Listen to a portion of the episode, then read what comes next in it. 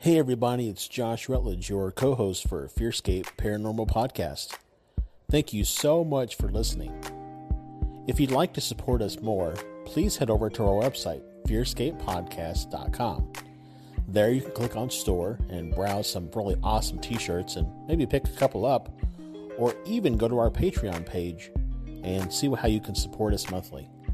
We love bringing you awesome content just as much as you like listening to it.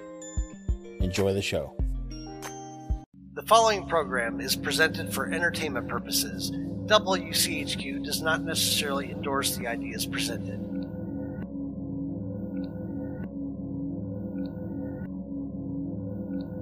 Fearscape is a program that explores the legends and lore around many creepy and scary things. Information is researched and presented in an entertainment fashion and is presented based off of what we found. Legends have a way of changing over time, so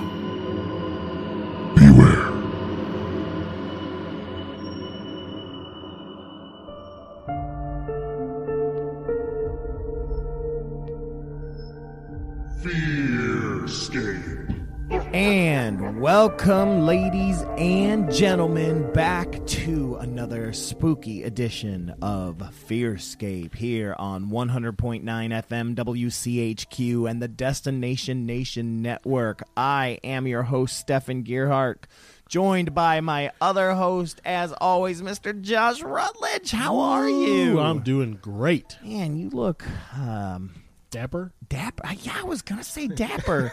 Man, talk about having creepy ketchup already. Uh, dapper is exactly the word I was gonna say. Uh, no, thank you all so much for tuning in as usual to Fearscape, your home for all things spooky and weird.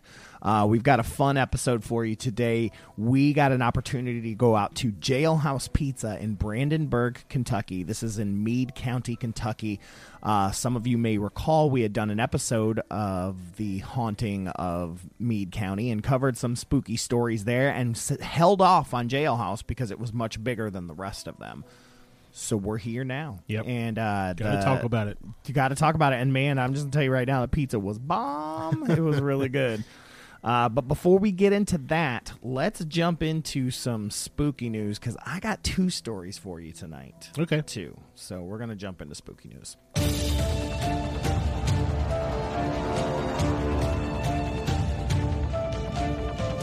All right. So, like I said, got some spooky news. The first one is super fun. Uh, it is it's, it's from Fox News. I know. I know. I know. but uh, it's originally from the New York Post. Oh, so, there we go. Yeah. but it says Airbnb CEO says guests once complained because a haunted listing was a little too haunted. Yeah, man, that's what I'm talking about. Airbnb CEO Brian Chesky has opened up about the weirdest complaint a user has ever made, and it involves a debatably friendly ghost named Stanley, not Casper. Yeah. Stanley. Uh, so Chesky says one day a customer calls us and says that they want a full refund, and we say, "Why do you want a full refund?" And they said because the house is haunted and there's a ghost in the house.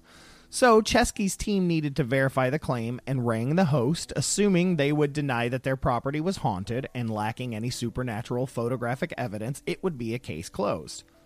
Well, according to Chesky, unfortunately, the host confirms the ghost, says that it's a friendly ghost named Stanley, and that the ghost Stanley is indeed listed in the listing description. So, we read the listing, and Stanley was mentioned.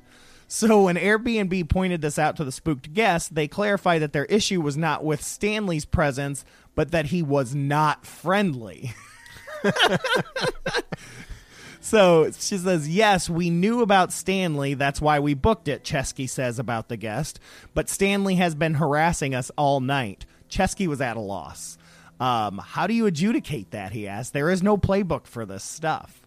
Uh, Stanley, the ghost of questionable amicability, tops Chesky's list of strange air boo-and-bee Oh, issues. Let's see what they did there. But he says the company gets millions of customer calls and many are bizarre. So, So what's really what's really interesting about that, and I didn't realize this until recently, that's like a whole subsegment of people that look specifically look for Airbnb listings that are like haunted. oh yeah. Oh yeah. I, I'm not gonna lie. I've I, I, it's one of the things I check when I'm looking whenever I use Airbnb. So you know, I mean, that's just I didn't know that it existed. I mean, is there a classification? Can you sort on that? uh, I don't think so, but there should be. There probably should be, Yeah, absolutely. like a whole you know untapped market. I, well, I mean, it's not untapped at the moment. I mean, if people are are looking, True, but if you're not advertising it, I mean, somebody legit should come out with Air Boo and B. Like, I, it probably already exists, and it's for negative reviews of Airbnb. oh, that kind of boo. Yeah. That sucks. uh, so the next story I have comes from uh, a British publication called The Independent. Um, and it says the headline reads Alien life could be more common than we thought, scientists say. And uh, let's see here. Uh, this comes from writer Andrew Griffin. He says alien life could be more common than we thought, according to scientists, but any extraterrestrial life out in the universe is likely to inhabit a very different star system, very far away, the researchers conclude. The new study looked at the theoretical twin of Earth and explored how it might fit in with a binary star system. Unlike our own solar system, such places have planets that revolve around two stars. They found out that in 87% of cases, those planets should be tilted similarly to Earth, that in turn is thought to be an ingredient for a climate that favors the birth of complex life like ourselves or aliens.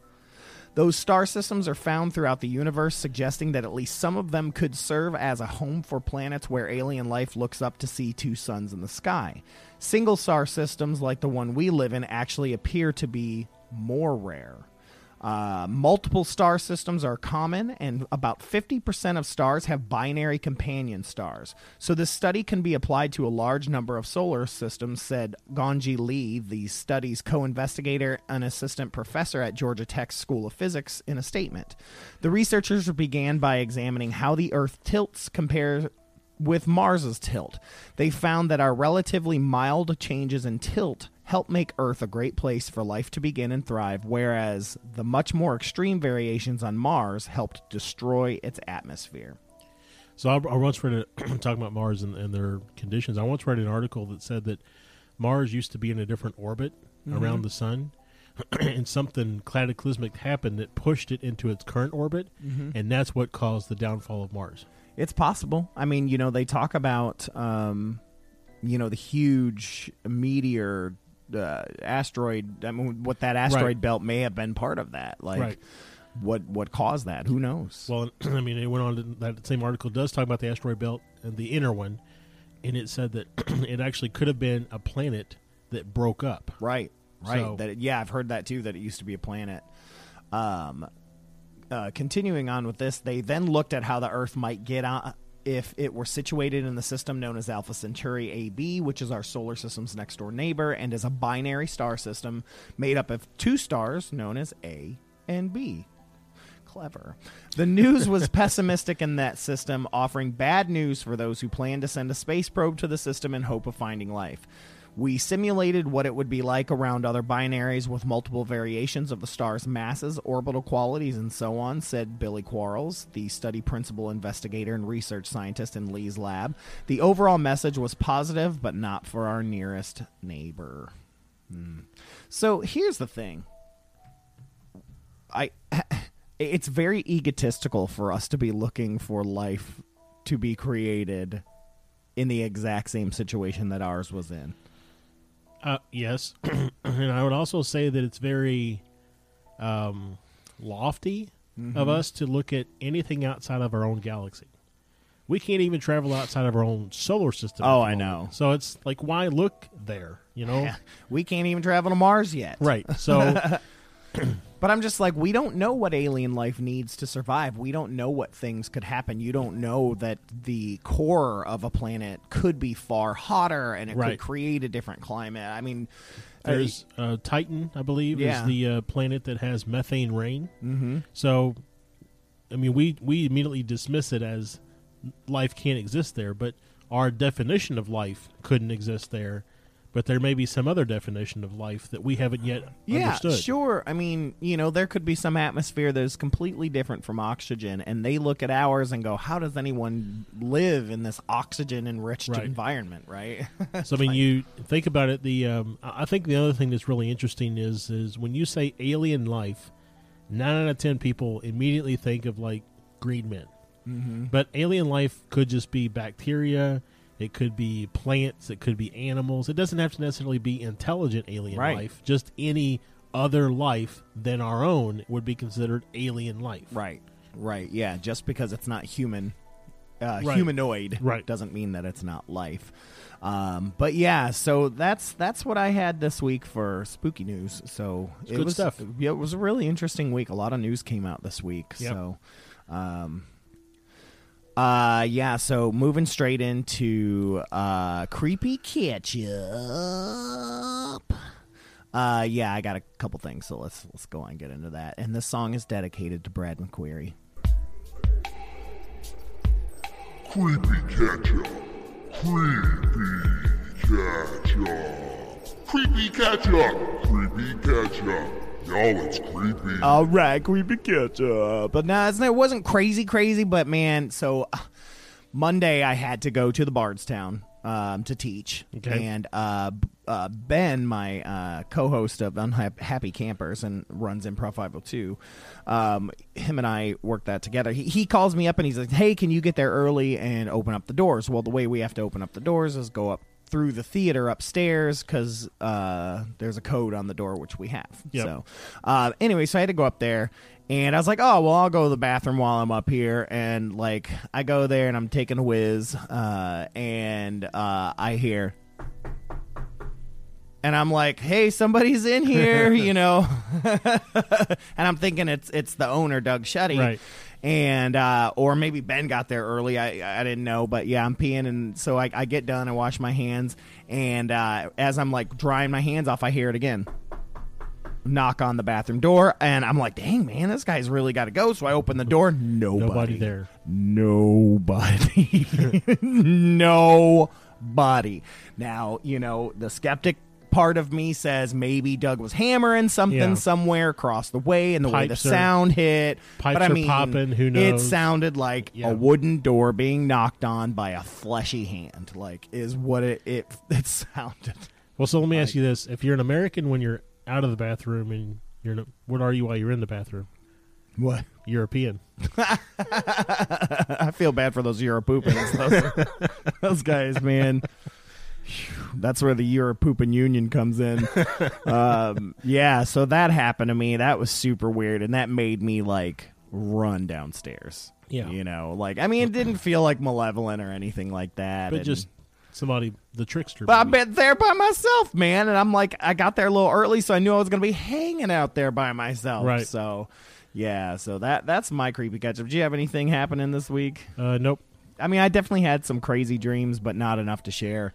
Um, but I mean, yeah, oth- other than the uh, apparently just uh, either either I picked the uh, word out of your brain or I or I pushed it to you. yeah. Either way, either way, invasive. Uh, just kidding. Just a little light probing. All right. Well, that was creepy catch up. Creepy ketchup. Creepy ketchup. Creepy ketchup. Creepy ketchup. Y'all, it's creepy. All right, so that uh, that uh, closing song was also dedicated to Brad. Uh, just a heads up, uh, we're gonna have Brad coming on, I believe, next week. Yes. Next week, Brad's gonna be back. He is he's coming to say hello and kind of fill everybody in on where he's been and what he's doing, and we get to see the battle of the co-hosts um, and see how that goes. Uh, no, we're excited to have him come in and uh, catch us up on what's going on with that. But this week we are talking Jailhouse Pizza. Yep. We are talking Jailhouse Pizza. So you, me, my wife, your wife, and your two little bitties Yep. all went and got pizza at Jailhouse Pizza. Yep. And now I'd already heard it was pretty good pizza. And you know everybody that had been there like uh, you know, of course they were like, "Oh, it's it's haunted, but it's got good pizza." And uh, so we went there, and it was a really nice place, Yeah. man. Like, I so um a, cou- a couple things for anybody who uh, wants to go. The uh, you know it's in Brandenburg.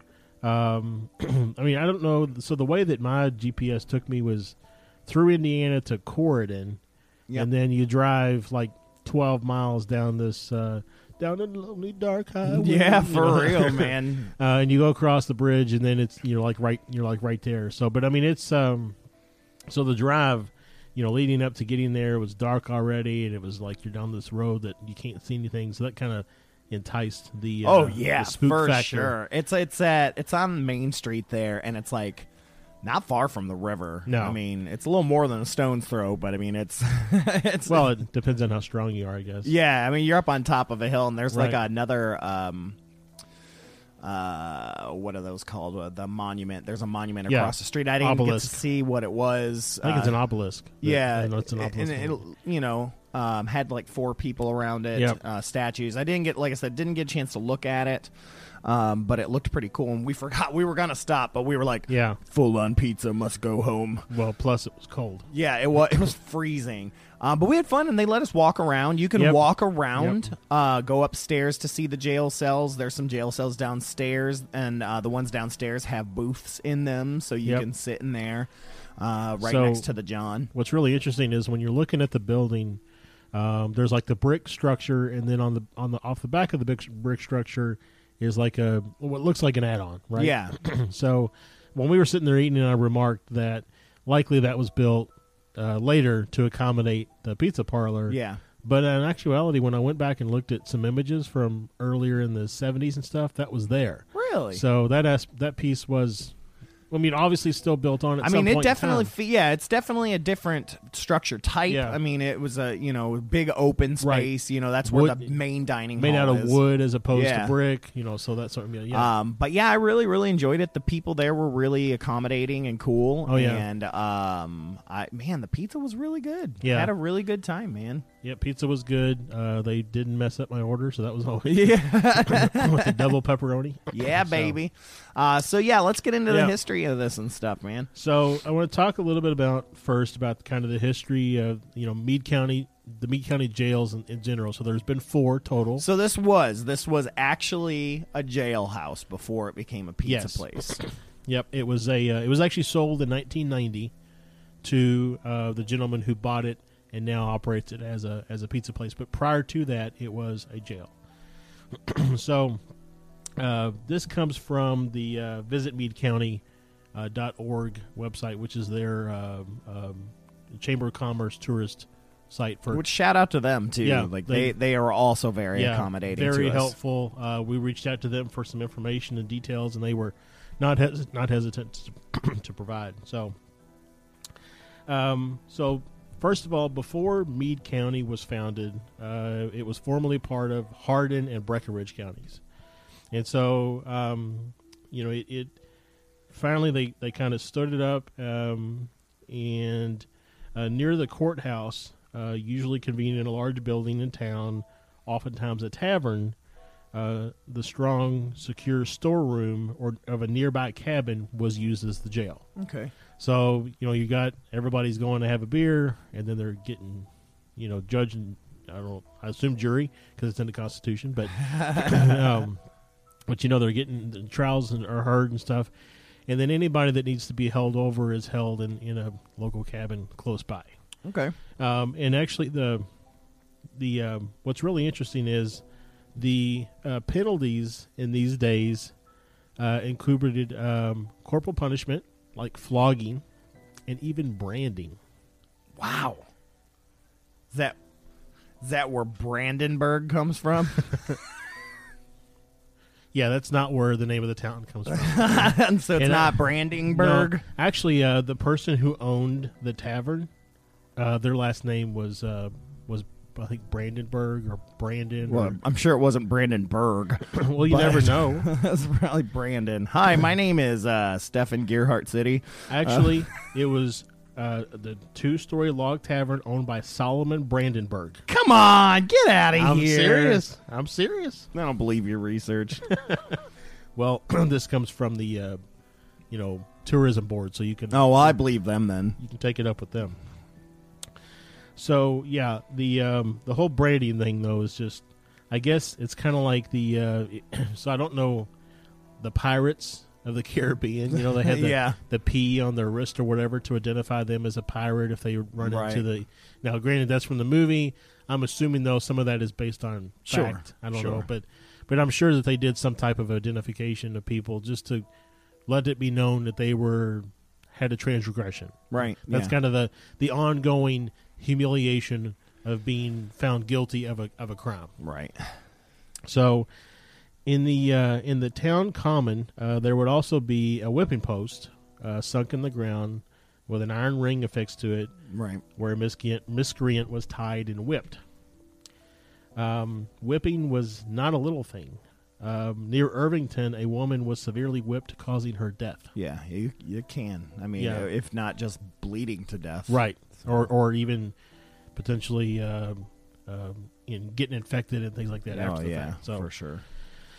so they did occasionally use stocks. Uh, you know, you think about it. You know, you got your arms and your head, Mm-hmm. stick them through there, and people can mock you and throw tomatoes and lettuce and whatever else. That, that That they do. right.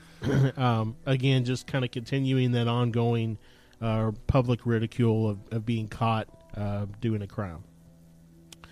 So on um, on October, on December seventeenth, eighteen twenty three, is when Meade County was formed, and a, uh, formed from a part of Hardin and Breckinridge counties. Ooh, man, they're not far from their hundredth anniversary. Yeah. A little centennial action. Yeah. Good for them. Um, I love Meade County, man. Well, is that where uh, Rough River I think is down in that area? Uh, not sure. Um, I the reason I love it is when I first moved to Kentucky. So this was 1994.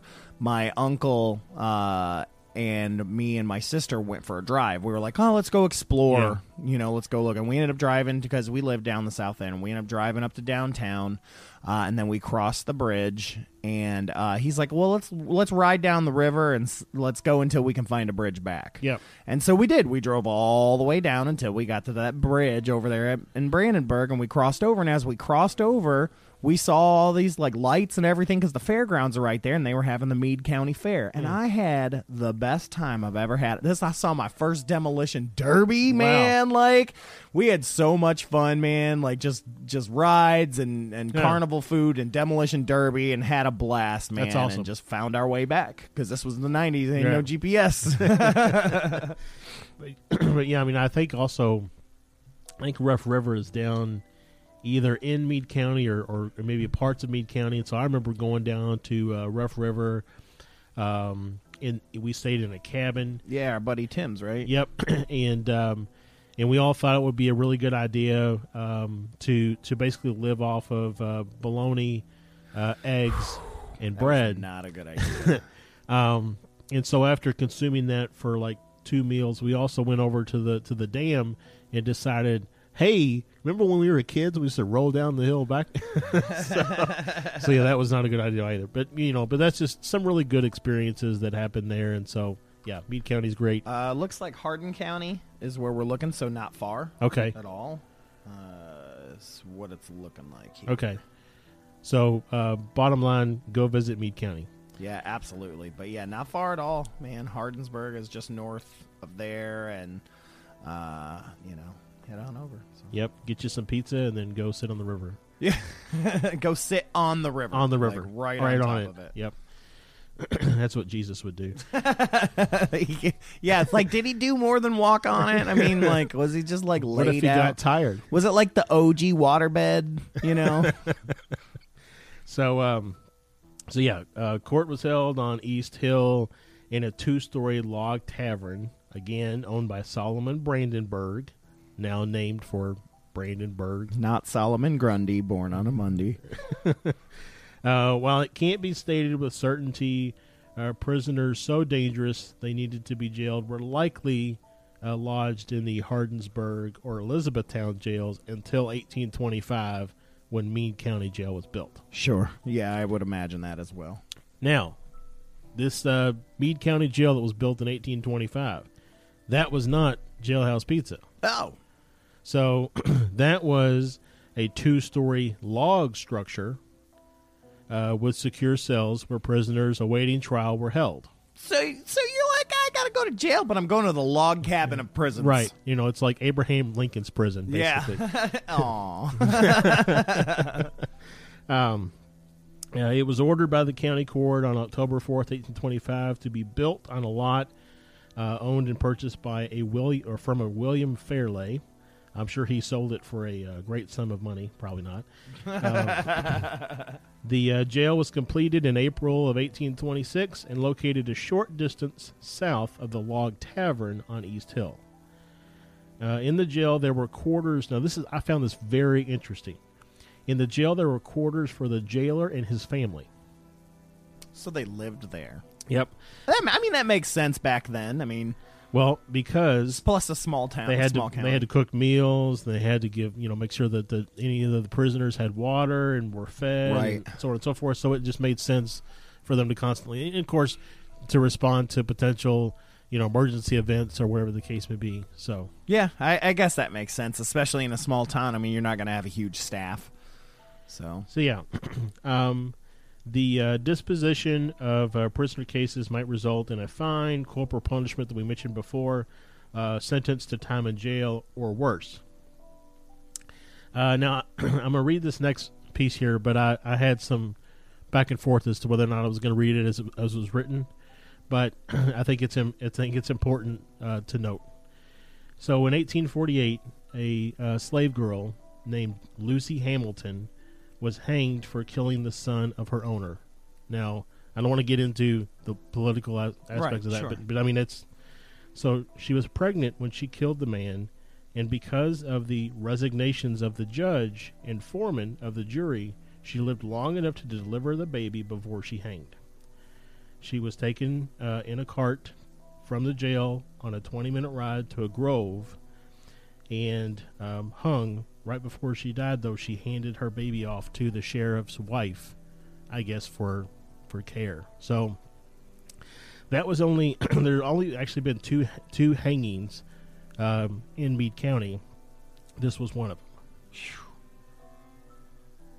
wow. so yeah Makes you wonder because I know that this is um, this is a, where that was was across the street from the high school. So I wonder if that was like if they ever saw like, Yeah. a spirit hanging or Right. any of those things. A lot of those hanging places are so just frightening. Well, just hang, hangings in general is just a very um, I don't know I don't know the right word, but it's just a very brutal uh, way to die. Yeah, it's awful. I've been wa- I've been watching this um, documentary on Netflix. Uh, I can't remember the name of it offhand now, but it's about this guy that was accused of being Ivan the Terrible, a, uh, a gas chamber worker Yep. during the Holocaust. And you know, in the end, you never do know officially if he is or isn't because it's like on one hand he was acquitted but, or i mean on one hand he was found guilty. I mean they took him to israel he was living in cleveland. They took him to israel because he looked just based off this old picture that he looked like this guy and then he was acquitted later on because there was no actual proof. But then in his 90s he was you know like found guilty again. Right. but he died before his execution. But during the first execution like or i mean during the first trial they were actively building a hangman station inside this courthouse in Israel. Like, and they were like, there's footage of them building this mechanical, huge. They're spending all this money before the guy's even like found guilty. Yeah, so in their minds they had resolved that it Oh yeah, dude, it, it, it's messed up. And e e- even after watching it, I still don't know how. It, yeah. I still don't know. Anyways, Yeah. but yeah, hangings are just yeah, it's just well, it, because of the brutality of it, um, the soul probably doesn't have a chance to really reconcile with things. Mm-hmm. And so yeah, um, so moving on a little bit, um, you know, the, it talks a little bit about um, some of the whipping uh, cr- for, for crimes that occurred, Mm-hmm. and so, so first of all, whippings were were public. Like they would, you know, Yeah. tie you up in front of a crowd of people and yep. and do it. So, um, the last flogging uh, at Brandenburg's whipping post was publicly administered to three men uh, for the crime of stealing chickens. Now, you may think, is that really worthy of of uh, a flogging? But it goes on to say that in those days, people depended on chickens for food. Yeah. and so it was basically like you were stealing their livelihood. Yeah. Uh, so it, you know, today in, in today's terms, it would be like robbery or burglary. Right. Um, and so I don't know what the common equivalent for whipping is. Maybe it's time served in jail. I don't know, but um, but it's probably. I think at the time, the punishment likely fit the crime. Yeah. Or community service. I don't. Right. Yeah, I don't yeah, I know. don't know what the yeah the the modern day uh, related item. So um the uh so it goes on to say that um occasionally uh, the miscreant had a choice of taking the sentence of the court uh, such as when Daniel Boone I didn't know Daniel Boone was a judge in Yeah, I didn't either. I mean, I know he, of course, did a lot here in Kentucky. Yeah, So. but I this is like when I came across like wow Daniel Boone he's moved around a lot, um, but he would uh, uh, make a statement that basically said ten and done or bound over uh, for appeal. So you can either take your lashes and be done with it, or you can stay in jail while we review your case and then potentially still get your ten lashes. Yeah, it's like when my dad was like, "Do you want a whooping or do you want two weeks grounding?" It's a tough choice. Yeah, it's like I can catch the whooping, but it's gonna be bad. Well, it's gonna be bad. The, yes, but in this example, it's do you want a whooping or do you want two weeks grounding? And at the end of your grounding, we're going to review again right? to see if we're still going to give you the whooping. Yeah. Oh yeah. That putting it like that makes a big difference. Yeah. So yeah, um, sometimes prisoners would choose the whipping post instead of being held over because being held over meant they couldn't work their farm, they couldn't ply their trade, so on and so forth. And, and, and in those times, I mean that stuff was huge. I mean, it, don't get me wrong. I'm not saying it's not today. Like if you have to spend jail time today and you can't work your job, I mean there are consequences that that kind of trickle down from having to do that. Right. Um, so, what's interesting too is that the second jail, uh, sometime later, had a fenced animal pen uh, where they would uh, pull in stray animals. So, kind of like uh, So they're animal services like Yeah, dog pound. right. I mean, that makes sense to be a community. I mean, a government center. Right. so. Well, uh, and I wonder how much of that, um, you know, thinking about what we know now around the human psyche and how much um, being able to take care of an animal has an influence or impact on how you view life. To have prisoners maybe have a responsibility of taking care of a stray dog or whatever may have had some type of a uh, rehabilitation Yeah, effect. I mean, my dog Kenobi, we so we rescued him from Kentucky in a pug rescue, which I highly recommend. Um, but one of the things they do when they get any pug is they send them to what's called pug prison, and it's a prison in Illinois where they spend. Um, depending on the dog, three months to a year working Wow. with a prisoner that trains them. I mean, we have the prisoner's journal, like of every day he's supposed to write down the things that he did and blah blah blah blah. blah. And, and it's interesting because there was like a two week period where he stopped journaling because obviously he got sent to the hole or something because Yeah. there was another guy that had to work and he said hey you know the other guy got in trouble yada yada and then in the end like the guy was like this dog has become my best friend he's just like i'm sad to lose and i'm like they don't allow us to know who they are Right. or i would send pictures but yeah i mean he just talked about how that was the best thing Huh. in the world was having this dog to work with you know and it made him want to keep his stuff together Yeah, I mean, there's there's a show I think on TLC called Pit Bulls and Parolees, Mm-hmm. Uh, and that's kind of the same thing when you have a parolee and you give them a responsibility, Yeah. and they're less likely to maybe fall back into that life. Uh, sadly, the uh, the the main murderer in the Shanda Sharer case, who just recently got released, I saw a documentary that she was on, and that's what she's been doing. Is she's been working with animals this whole time. It's been part of her rehabilitation, um, and uh, she wanted when she got out. I mean, that was the thing she wanted to continue to do. So. Huh. So yeah, um, there was a dog pound at the jail. Uh, um, so before August of uh, 1854, a new jail was built. Okay, so, this is, is this, is the, second, jail. Okay. So the first one we have a two-story log cabin. Now we have the second jail. Uh, all we really know about it, it, it was it was a brick structure. So this also is not jailhouse pizza. Correct. Okay. So it was a brick structure.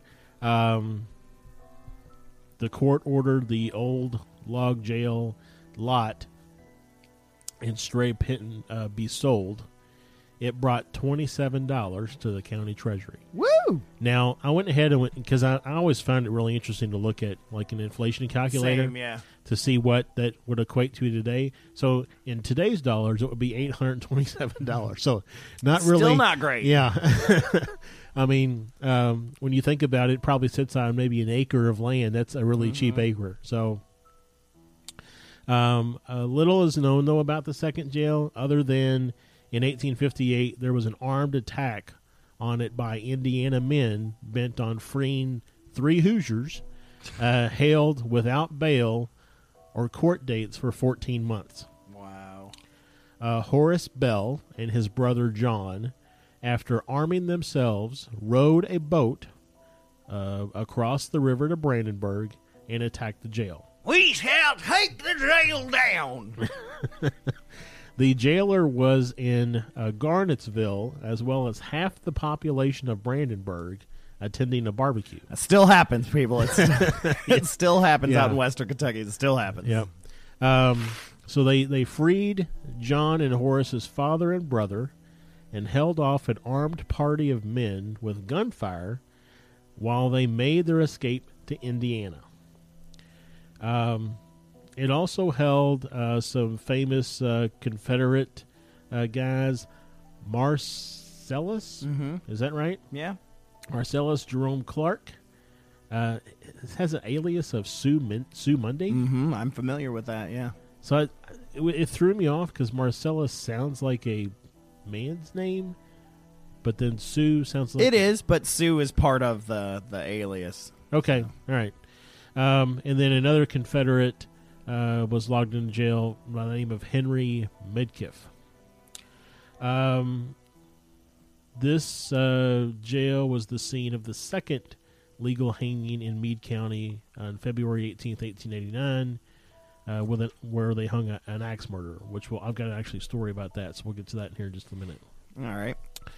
Um, So, quick question: uh, These jailhouses, these two, were they at least on the same spot that Jailhouse Pizza was, or So actually, I've got to back up a little bit because my, my my my news story here says that um, this is the building where Jailhouse Pizza was, but actually, I've, I found that there was a second one built. Jailhouse Pizza was the third one because I used the bricks from the second one to build Jailhouse Pizza. So I must have missed something here in my in my um, in my research. But there was actually so the Jailhouse Pizza building was the third third building, second brick building. There is a fourth one now that stands up on top of the hill that they use today. okay? So um, they did use bricks from the second building to build the building that is now Jailhouse Pizza. Okay. Um, they also, although I couldn't find evidence that this was the case, they also did, uh, I'm sure, use other things from even the previous log cabin jail that they would have still been Relevant, so, relevant or yeah. viable, like maybe some of the sail parts or Right, whatever, the iron bars. or so on. Okay. Sure. But um, but you know, I even got a note here where it says bricks from the second jail building were used at the construction of the 1906 building. The 1906 building is the one that is Jailhouse Pizza. Hmm. Okay. So, the 1906 building um, was built for a total cost of seven thousand nine hundred forty-seven dollars. All right. That's not bad for a building. No. I didn't do that uh, translation to see what that would look like from 1906 to current dollars, but I'm still. It's probably not a huge number. yeah. Um, and it uh, operated until 1976. In 1990, it was sold, and it and became Jailhouse Pizza. Right. So then, uh, the, the the new jailhouse is a different place. The fourth one. The fourth one is a completely yeah. different place. Completely. That makes it's, more sense. It's up on top of the hill, uh, close to the new courthouse. Right. Because, and you say, well, why is there a new courthouse? Why is there a new courthouse, Josh? Well, in 1974, there was an F5 tornado that destroyed the courthouse and about half of Brandenburg. Dang, didn't they have one like 20 years later too? Like 21, 22 years old? Uh, cuz it was like 95, 96. But I don't think it was like an F5. No, it was. It was like it? destroyed most of Brandenburg because I saw it from my porch at my house. Dad and I could see Hmm. it. Like um it yeah, it knocked out a bunch. So It's just weird that it was like twenty something years later. I do want to talk a, a little bit about the tornado. I'll get to there in just a minute because I think it's relevant. Yeah. So, one last couple things here. There was some notable prisoners of the uh, jail that is now Jailhouse Pizza, and that was Hank Williams Sr., Shut up, tear in my beer.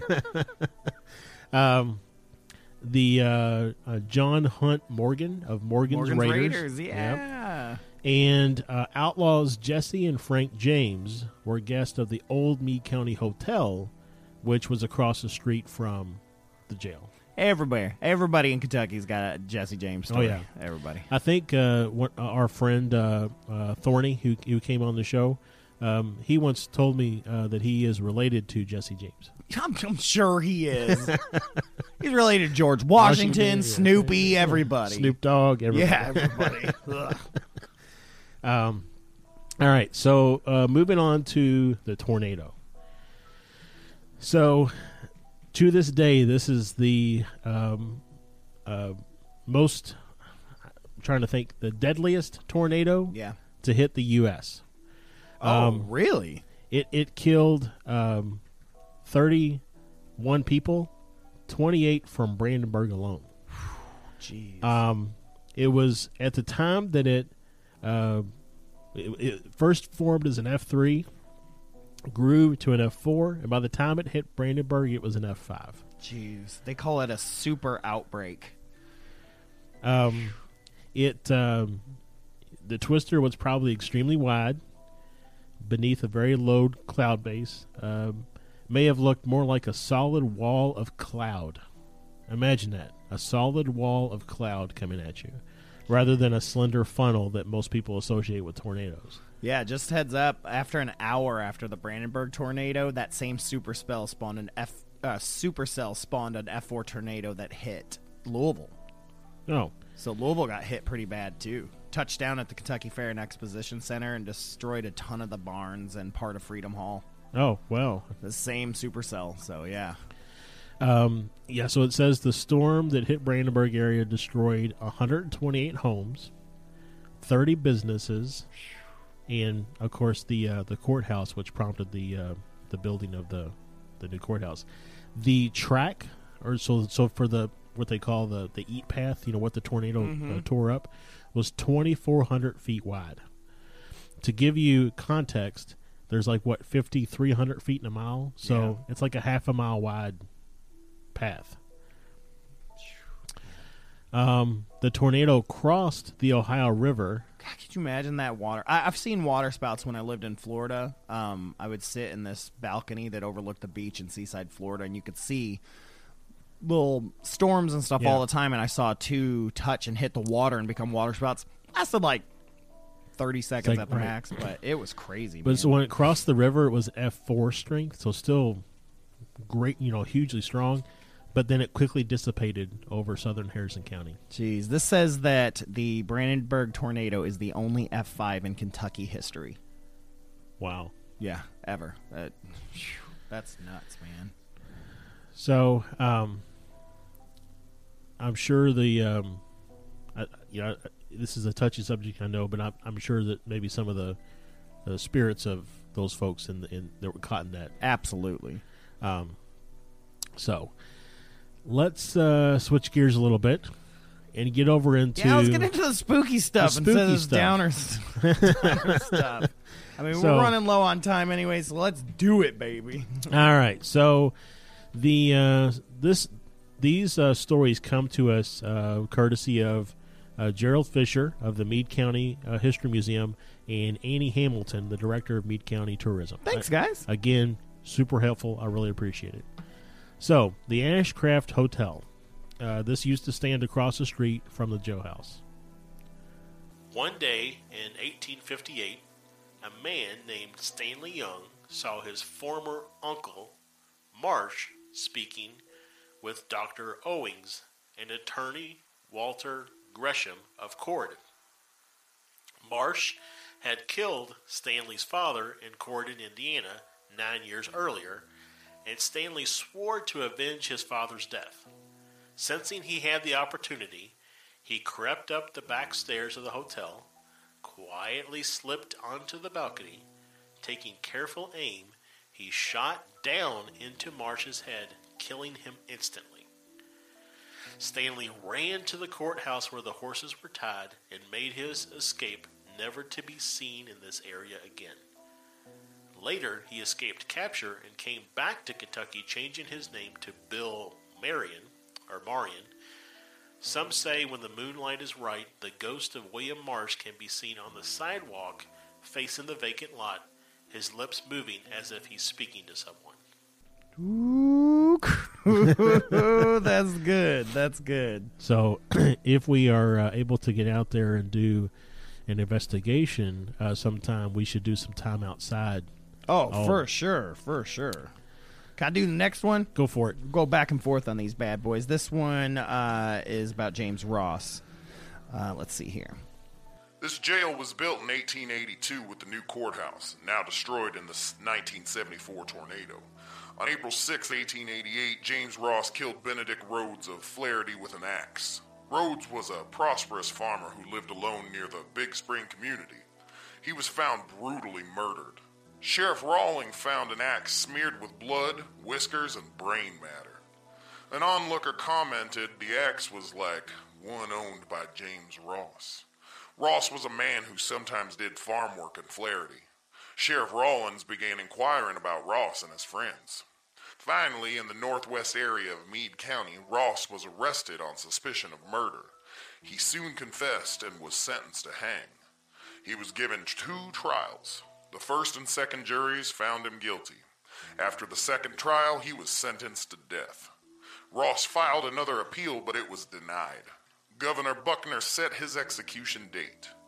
While awaiting execution, a fence 20 feet high was built between on each end between the jail and the courthouse where the witnesses would gather. Ross was led out the front door of the jail to the gallows and up the steps. Sheriff Rowling and Deputy Woolfolk walked with him. He stood on the trap, bent down, and for some reason untied his shoes. The sheriff tied him, placed a hood over his face and noose around his neck. On a signal, the trap was sprung, and after hanging for 21 minutes, his body was cut down, and Ross was pronounced dead. So, a couple interesting things. In my research, I found that A, the sheriff built the gallows for this hanging. They were right outside of the jailhouse. All right, so he's a So- carpenter as well. yeah, much like. Uh, anyways, um, and then after hanging for 21 minutes, that's a long. That's a long, Long time. time. Why did he untie his shoes? I don't know. And then I'm like, man, like if I'm out there and some dude's like, hey man, can you help me tie my shoes? I'm running. I'm run- Actually, he'd probably be like, because he choked for 21 minutes. But, hey brother, you gonna help me tie my shoes? I'm gone. Yeah. I'm gone. All right. The uh, this one's called the witchcraft suicide. In the late 1890s, a man named Buck Paget lived with his family in a shack in Paradise Bottoms. He killed his wife with an axe. He then took a straight razor and slit his own throat. So, he believed in witches and demons and accused his wife of hexing him by putting Indian turnips in his food. He was known to be a hard worker, but because of his mean spirited personality, he was unliked. His wife and children were verbally and physically abused and pitied by their neighbors. When he arrived home one day, after visiting his family in Bullitt County, he sent his children on errands and murdered his wife with the axe. After seeing what he had done, he attempted suicide with his razor. However, he did not cut deeply enough to cause his death, but lost a great volume of blood. He was found later by his teenage son, who told the constable, who in turn sent for the sheriff. The sheriff and coroner waited until the next day to move him to Meade County Jail.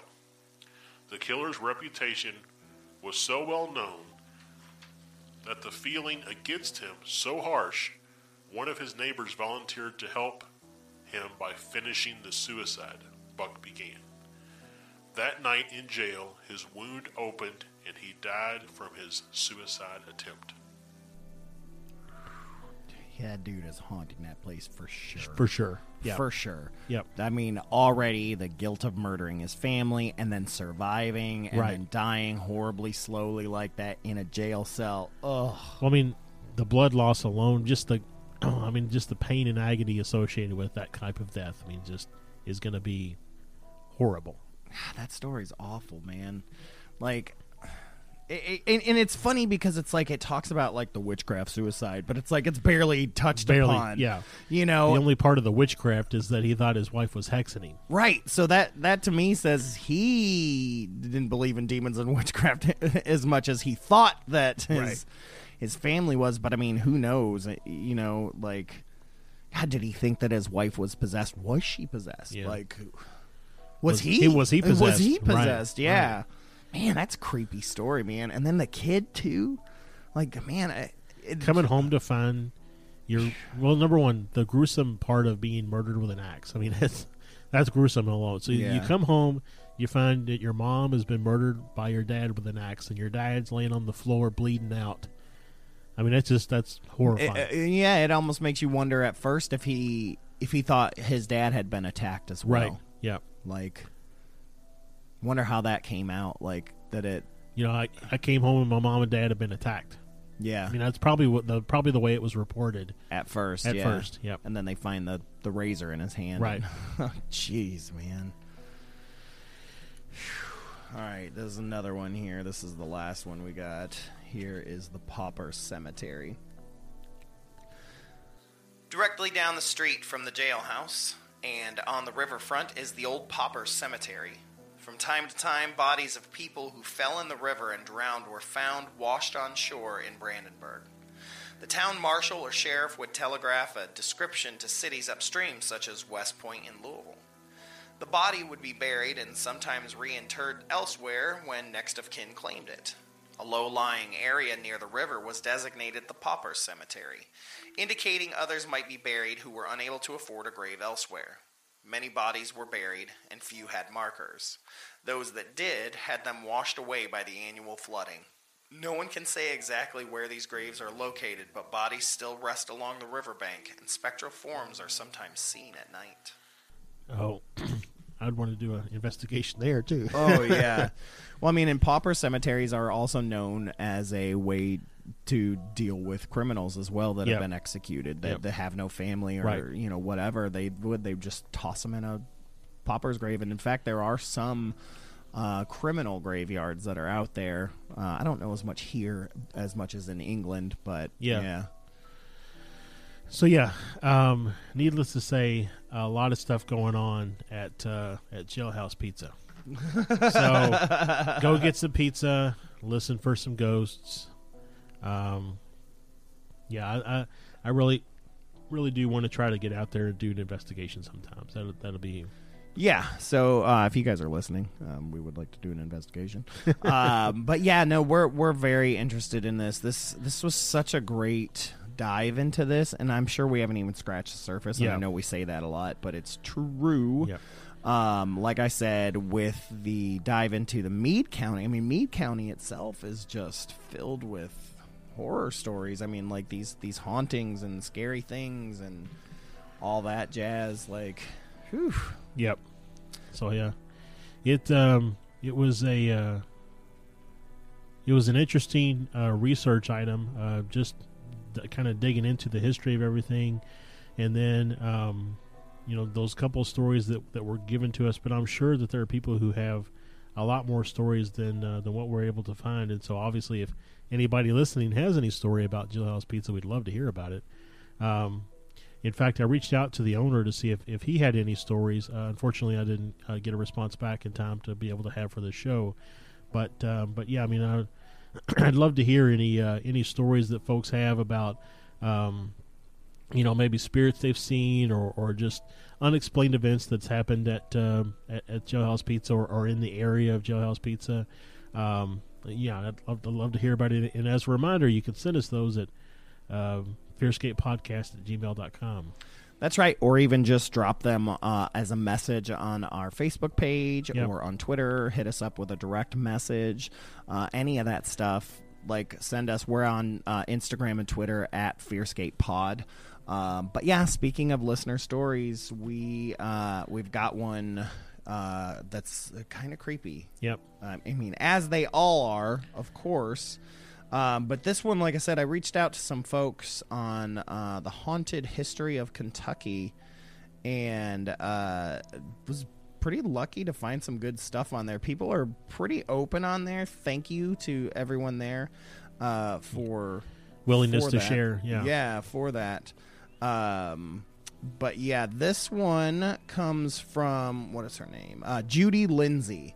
This comes from Judy Lindsay, straight off of uh, Haunted History of Kentucky.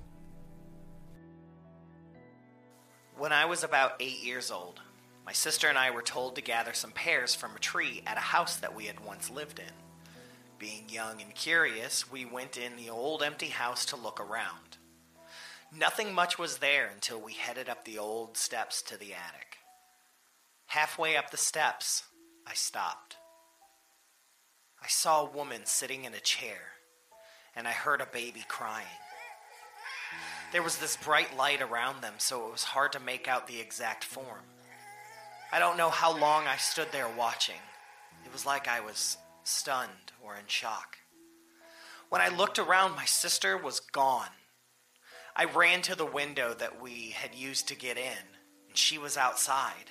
When I got out there, I asked her why she left me, and I said, Couldn't you hear her? Didn't you hear the baby cry? She said she had not seen or heard anything. Years later, my sisters and I went back. I took pictures of where I had seen this. The first pic looks like a face showing up in the same spot. This is why I believe in ghosts.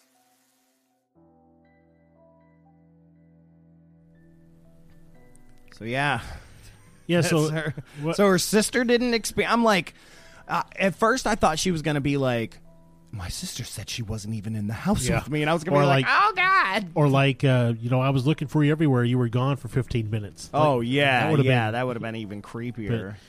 yeah, that's that's what I mean. I would I would have interesting to hear what the uh, what the sister recalled for. You know, why did why did she go, why did she go outside without her sister? Without her sister, like Right. leave her there. Yeah, I mean, I guess they split up, but yeah, it's like man, baby's crying. Yeah. Well, I mean, it, and it makes me wonder. I mean, I'm I'm sure this is the case, but if you have residual haunting, I'm assuming that whether there are people there or not, things are still happening in, Yeah. in a space. For sure. Um, but if you have an intelligent haunt, I wonder if the activity picks up or declines if there's no uh, other uh, presence around. I don't know. I I tell you what, though, it makes me wonder what happened with that woman crying and then the baby crying and and just just strange. Like, man, I uh, um, I wish you.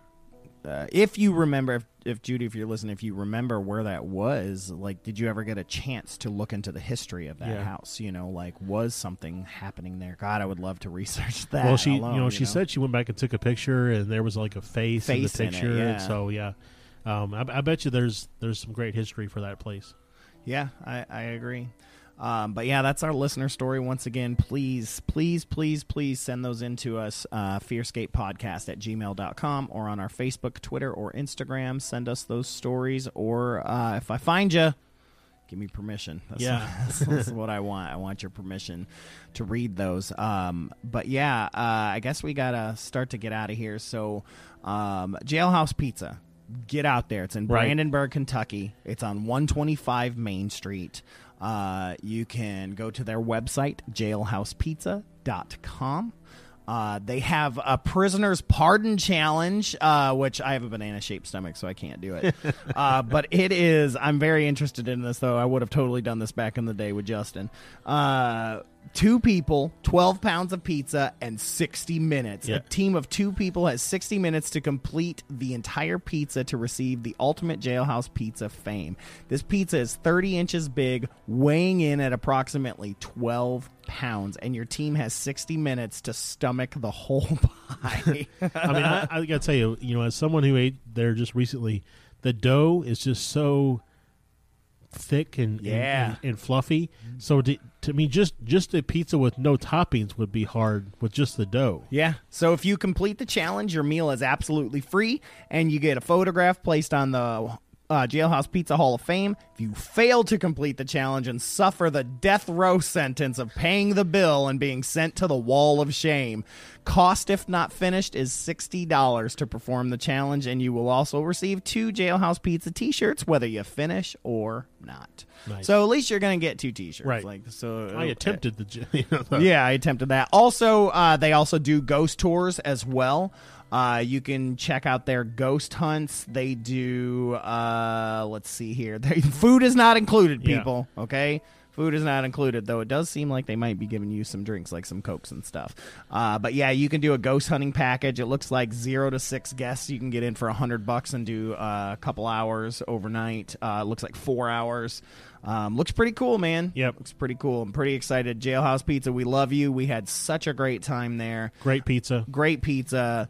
Uh, like I said, jailhousepizza.com. Uh, uh, you know, they're open Tuesday through. Uh, no, yeah, Tuesday through Sunday. They're just closed on Monday, like good people are. Uh, but yeah, I guess we're gonna get out of here. Go visit Jailhouse Pizza.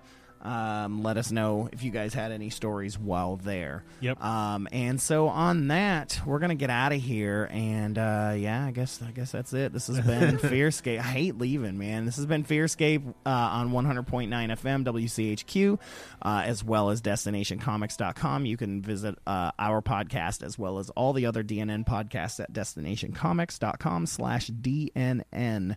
Uh, and on that, I have been Stefan, and I will catch you on the flip side. This has been Josh. The truth is out there. And uh, as always, people, don't forget to grab those blankets and hold them tight. Good night, everybody. Good night. I had a friend named Bill Campbell. He used to rob, steal, and gamble. And on the side he'd beg, so he mopped up. I told him he shouldn't do it, and Campbell told me he knew it.